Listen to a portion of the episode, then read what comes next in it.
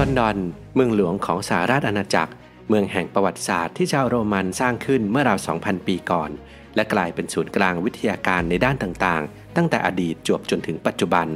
ทั้งยังครองตำแหน่งเมืองที่ดีที่สุดในโลก 5 ปีติดต่อกันของเว็บไซต์ bestcities.org ทั้งในแง่ของการทำงาน อยู่อาศัย การศึกษา และการลงทุน ลอนดอน เมืองเล็กๆ ที่มีขนาดใกล้เคียงกับกรุงเทพมหานคร แต่หนาแน่นไปด้วยผู้คน เต็มไปด้วยแลนด์มาร์คสำคัญสำคัญ มีเสน่ห์ซุกซ่อนอยู่มากมาย อับดุลไททูบขอชวนไปสำรวจ 8 เรื่องน่ารู้ลอนดอน เมืองที่ดีที่สุดในโลกกันครับ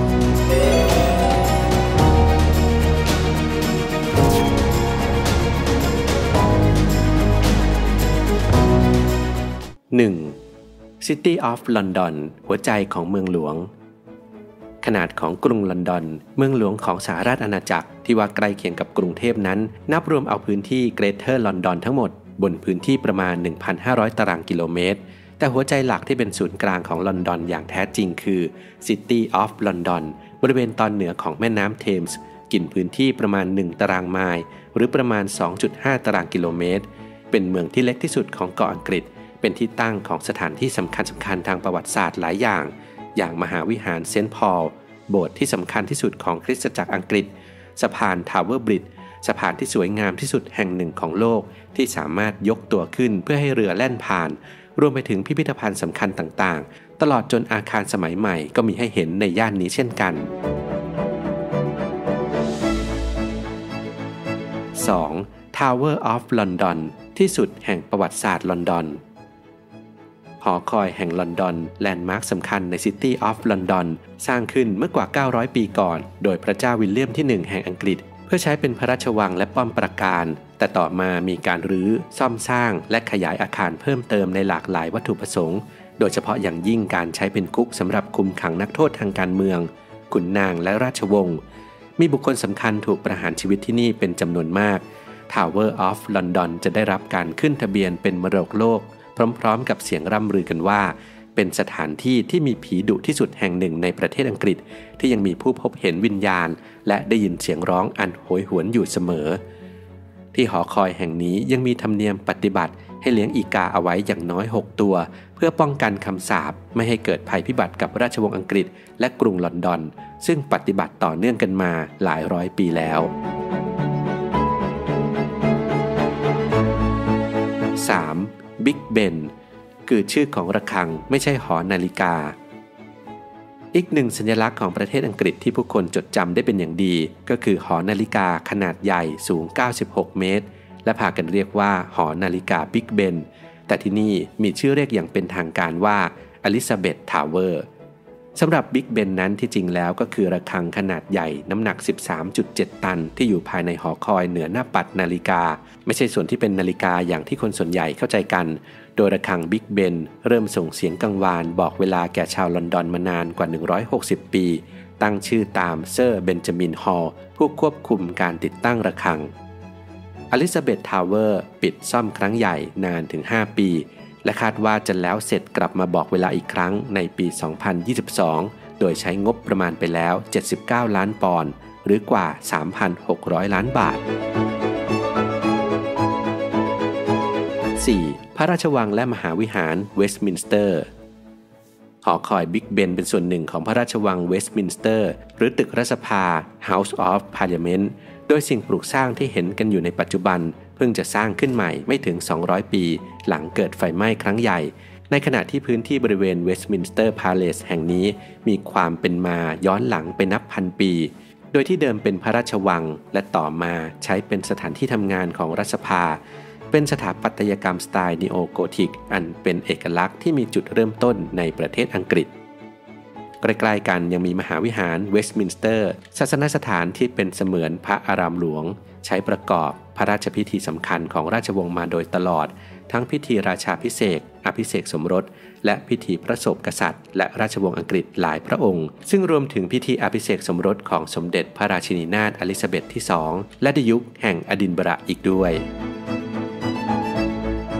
5. รถไฟใต้ดินเก่าแก่ที่สุดในโลก กรุงลอนดอนเป็นเมืองแรกของโลกที่มีการขนส่งมวลชนด้วยระบบรถไฟใต้ดิน มีใช้กันมาตั้งแต่ 150 ปีก่อนทำให้คนอังกฤษเรียกติดปากว่า tube เพราะเป็นลักษณะของการเดินรถไปตามท่อที่วางไว้ใต้ดิน หรือไม่ก็ underground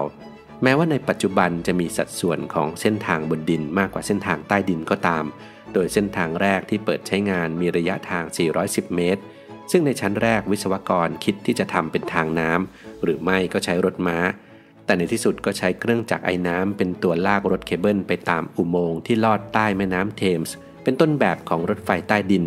ก่อนจะมีการพัฒนาเทคโนโลยีมาตามยุคสมัย และขยายเส้นทาง จนกลายมาเป็นการเดินทางคมนาคมที่สะดวกสบายอย่างที่เห็นกันอยู่ในปัจจุบัน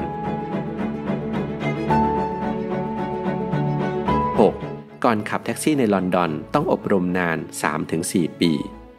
การเดินทางอีกหนึ่งรูปแบบที่ถือเป็นเอกลักษณ์เฉพาะของลอนดอนก็คือรถแท็กซี่ ซึ่งแนวคิดเรื่องแท็กซี่ในยุโรปนั้นเกิดขึ้นมาตั้งแต่ก่อนที่จะมีการผลิตรถยนต์เสียอีก โดยเริ่มจากรถม้า ส่วนรูปแบบของรถแท็กซี่ที่มีเอกลักษณ์เฉพาะตัวของลอนดอนที่เห็นกันทุกวันนี้ ใช้กันมานานกว่าร้อยปีแล้ว เช่นเดียวกับการอบรมคนขับก็มีระเบียบที่เข้มงวดมาตั้งแต่ต้น ในยุคที่ไม่มี GPS นำทาง คนขับต้องจดจำเส้นทางในลอนดอนได้อย่างแม่นยำ ไม่ว่าจะเป็นถนนทั้ง 25,000 สาย หรือที่ตั้งของสถานที่สำคัญอย่างโรงแรม สถานที่ท่องเที่ยว ย่านการค้าทั้ง 60,000 จุด นั่นจึงต้องใช้เวลาเรียนรู้อบรมกันนาน 3-4 ปี และจะต้องผ่านการทดสอบสุดโหด จึงจะมาขับรถแท็กซี่ในลอนดอนได้ โดยรายได้เฉลี่ยหลังหักค่าใช้จ่ายอยู่ที่ประมาณ 65,000 ปอนด์ต่อปี หรือเกือบ 3 ล้านบาทต่อการทำงานประมาณ 40-50 ชั่วโมงต่อสัปดาห์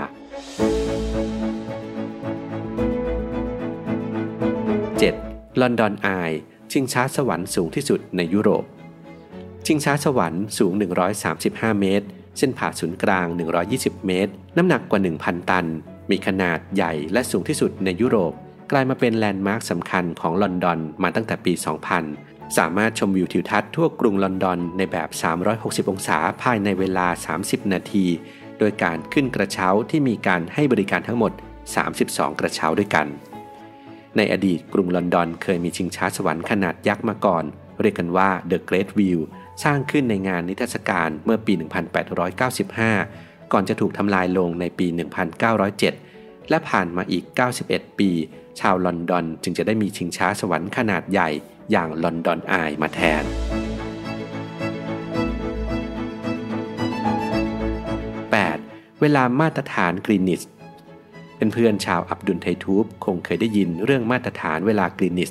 Greenwich Mean Time หรือ GMT กันมาตั้งแต่เด็ก ซึ่งก็คือเวลาตามนาฬิกา Shepherd Gate ที่หน้าประตูทางเข้าหอดูดาวที่ตำบลกรีนิชทางตะวันออกเฉียงใต้ของกรุงลอนดอน ก่อนที่มนุษย์เราจะใช้นาฬิกากันโดยทั่วไปอย่างทุกวันนี้ เรากำหนดช่วงเวลาในแต่ละวันด้วยการดูนาฬิกาแดด หรือทิศทางของดวงอาทิตย์บนท้องฟ้า แต่เมื่อวิทยาการด้านดาราศาสตร์ก้าวหน้า จึงได้กำหนดเส้นเมริเดียน หรือเส้นสมมติที่ลากจากขั้วโลกเหนือไปยังขั้วโลกใต้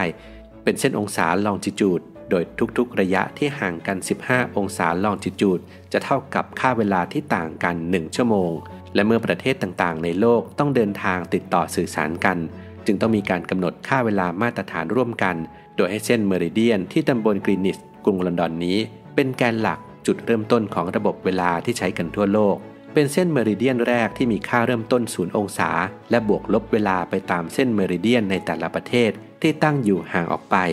ปัจจุบันมีนักท่องเที่ยวเดินทางมาเยี่ยมชมเส้นเมริเดียนแรกที่มีการจัดสร้างขึ้นมาเป็นสัญลักษณ์กันเป็นประจำและที่นี่ยังได้รับการขึ้นทะเบียนเป็นมรดกโลกอีกด้วย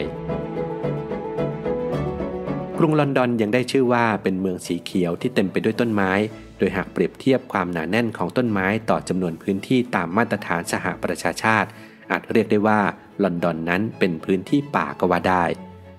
ถ้าเพื่อนๆชาวอับดุลไททูบมีข้อมูลที่น่าสนใจเกี่ยวกับกรุงลอนดอนเพิ่มเติม ก็แบ่งปันกันในความเห็นได้เลยนะครับ